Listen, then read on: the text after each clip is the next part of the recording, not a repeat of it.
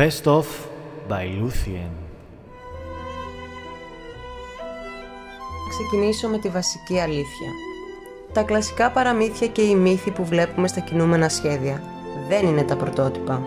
Και αν το πίστευες, ζήστε ένα ψέμα. Είμαι εδώ για να σε βγάλω από αυτό το ψέμα που ζεις και να σε ταξιδέψω στην εποχή όπου τα παραμύθια ήταν πιο σκοτεινά και διαστραμμένα. Θα το αντέξεις; Για να δούμε. Μία φορά και ένα, Μία σκοτεινό, φορά και ένα σκοτεινό καιρό. Με την Λούθιεν.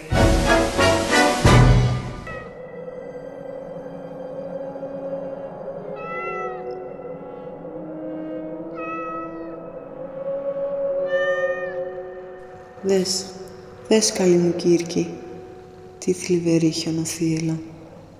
Μου παγώνει την ψυχή. Και ξέρεις πόσο πολύ μου αρέσει αυτό, έτσι δεν είναι; Χιόνισε για τα καλά. Και ο βοριάς φυσάει δυνατά. Αχ, πάγωσαν τα σωθικά μου. Χμ, πάγωσαν και οι ασφόδοι μου.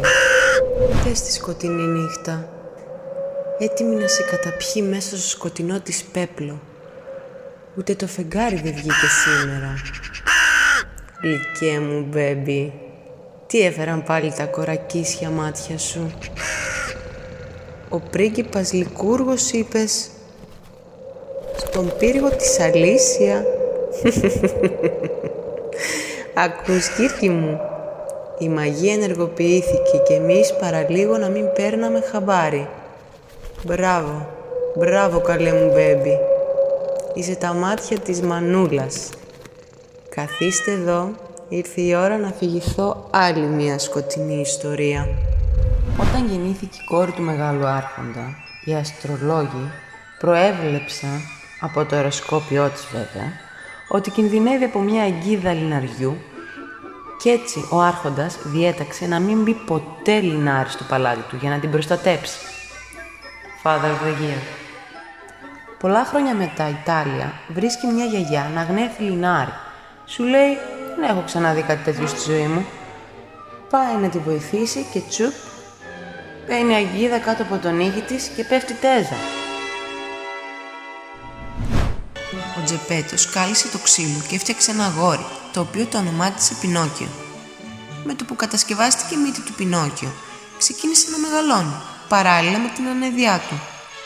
Από πριν ακόμα ολοκληρωθεί η κατασκευή του, ο Πινόκιο είχε σκανδαλιάρικη συμπεριφορά. Όταν ο Τζεπέτο ολοκλήρωνε το έργο του, η Μαριονέτα τον κλώτσισε και το έσκασε. Ενώ ο Πινόκιο έτρεχε στο δρόμο, ένας αστυνόμος τον έπιασε για να τον σοφρονήσει. Αλλά περαστικοί πληροφόρησαν τον αστυνομικό ότι η Μαριονέτα ανήκε στον γέρο Τζεπέτο. Έτσι ο αστυνόμος συνέλαβε και φυλάκισε το γέρο αντί τον Πινόκιο. Στο δρόμο της επιστροφής του τον έπιασε μια φοβερή καταιγίδα. Ψάχνοντας καταφύγιο κατέληξε σε ένα μυστηριώδες παλάτι. Στην τραπεζαρία του ήταν στρωμένο τραπέζι από τον αόρατο ιδιοκτήτη του. Ο έμπορος έφαγε, απόλαυσε τις ανέσεις του, κοιμήθηκε και το επόμενο πρωί αποφάσισε να φύγει. Στον κήπο είδε ένα παρτέρι με τριανταφυλιές και θυμήθηκε την κόρη του. Διάλεξε το πιο όμορφο ρόδο και το έκοψε. Ευθύς αμέσως ήρθε αντιμέτωπος με ένα τρομακτικό τέρας, έξαλλο που του κλέβει την ιδιοκτησία και ότι πρέπει να τιμωρηθεί με θάνατο. Ο πατέρας ζητώντας έλεος αποκαλύπτει την παραγγελιά της μικρής του κόρης.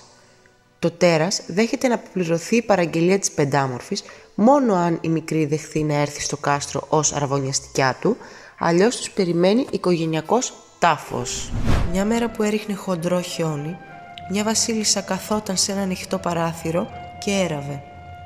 Η βελόνα τρύπησε το δάχτυλό της και έσταξε τρεις σταγόνες κόκκινου αίματος πάνω στο φρέσκο κατάλευκο χιόνι στο μαύρο που περβάζει.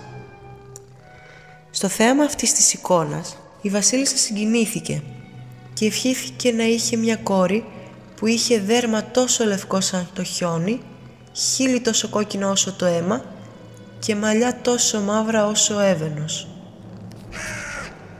Ναι, κατάμαυρο σαν εσένα, μπέμπι μου. Μερικούς μήνες αργότερα, η βασίλισσα γέννησε μια κόρη και της έδωσε το όνομα Χιονάτη. Ένας καλικάτζαρος δημιούργησε έναν καθρέφτη που μεγεθύνει τα άσχημα και κακά πράγματα και συρρυκνώνει τα καλά και όμορφα. Όταν οι συνεργάτες του ξωτικού σήκωσαν τον καθρέφτη ψηλά στον ουρανό για να δουν πώς θα φαίνονταν οι άγγελοι μέσα από αυτόν, έπεσε και έσπασε σε εκατομμύρια κομματάκια. Κάποια από αυτά τα κομμάτια μπήκαν στα μάτια των ανθρώπων και παραμόρφωσαν την οπτική τους στον κόσμο. Κάποια κομμάτια έγιναν παράθυρα. Κάποια μάλιστα έφτασαν τόσο βαθιά στις καρδιές των ανθρώπων και τις μετέτρεψαν σε πάγο. Ωστόσο, πολλά από αυτά τα κομμάτια είναι ακόμα διασκορπισμένα παντού στον κόσμο. Η Μαρή πρόσεξε έναν καριοθράφστη. Ο πατέρας της τόνισε ότι ο καριοθράφστης ανήκει σε όλους, αλλά αφού της αρέσει τόσο πολύ, μπορεί να τον προσέχει αυτή. Να γίνει δηλαδή η προσωπική του φροντιστής. Τα παιδιά παίξαν μαζί του και έσπασαν πολλά καρύδια, μέχρι που ο Φρίτζ, προσπαθώντας να σπάσει ένα αρκετά μεγάλο και σκληρό, ξεκόλλησε το σαγόνι του καριοθράφστη. Η Μαρία εκνευρισμένη του τον άρπαξε και τον έδεσε με μια κουρδέλα από το φόρεμά της. Και το μήνυμα αυτού, αυτούς που η τύχη ευνοεί, έχουν τύχη και στον ύπνο τους.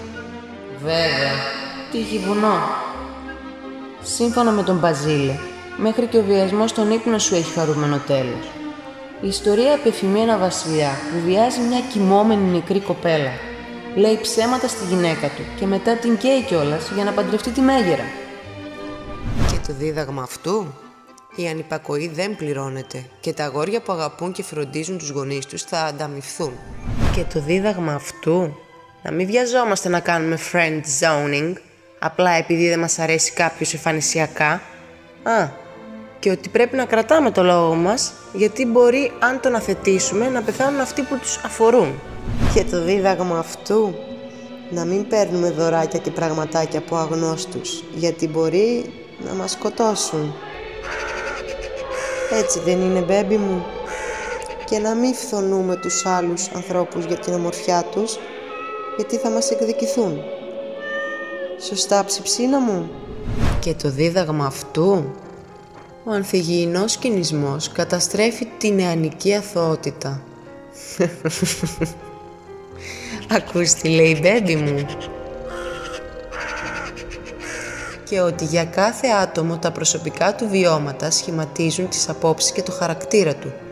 Ένας χαρακτήρας που είναι καλός μπορεί να γίνει κακός και μετά πάλι καλός, απλά με αλλαγή καρδιάς. Καλά δεν λέει.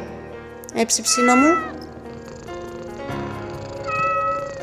Τουλάχιστον αυτή τη φορά δεν είναι το αρσενικό που σώζει την κοπέλα, αλλά η ηρωίδα που σώζει το φίλο της από το θάνατο.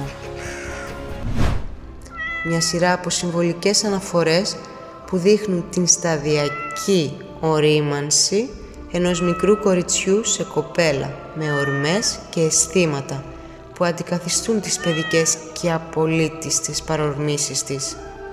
Μην αναρωτιέστε λοιπόν γιατί τα παραμύθια που βλέπουμε στις ταινίες είναι εντελώς αλλαγμένα. Κατά πάσα πιθανότητα υπάρχουν σημαντικοί λόγοι. Ήμουν η Λούθιν και έζησαν αυτοί καλά και εμείς καλύτερα.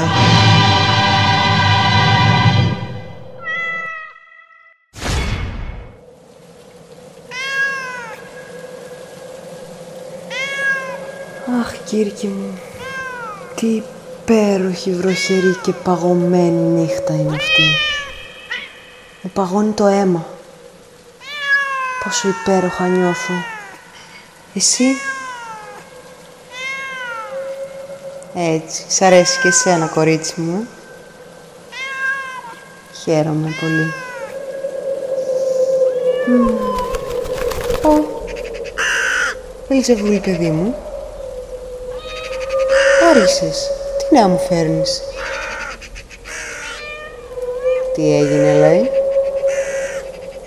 Τι θέλει ο Φρόνης; Ευχές; Τι ευχές; Καλή χρονιά. Καλή χρονιά. Δεν θα είναι.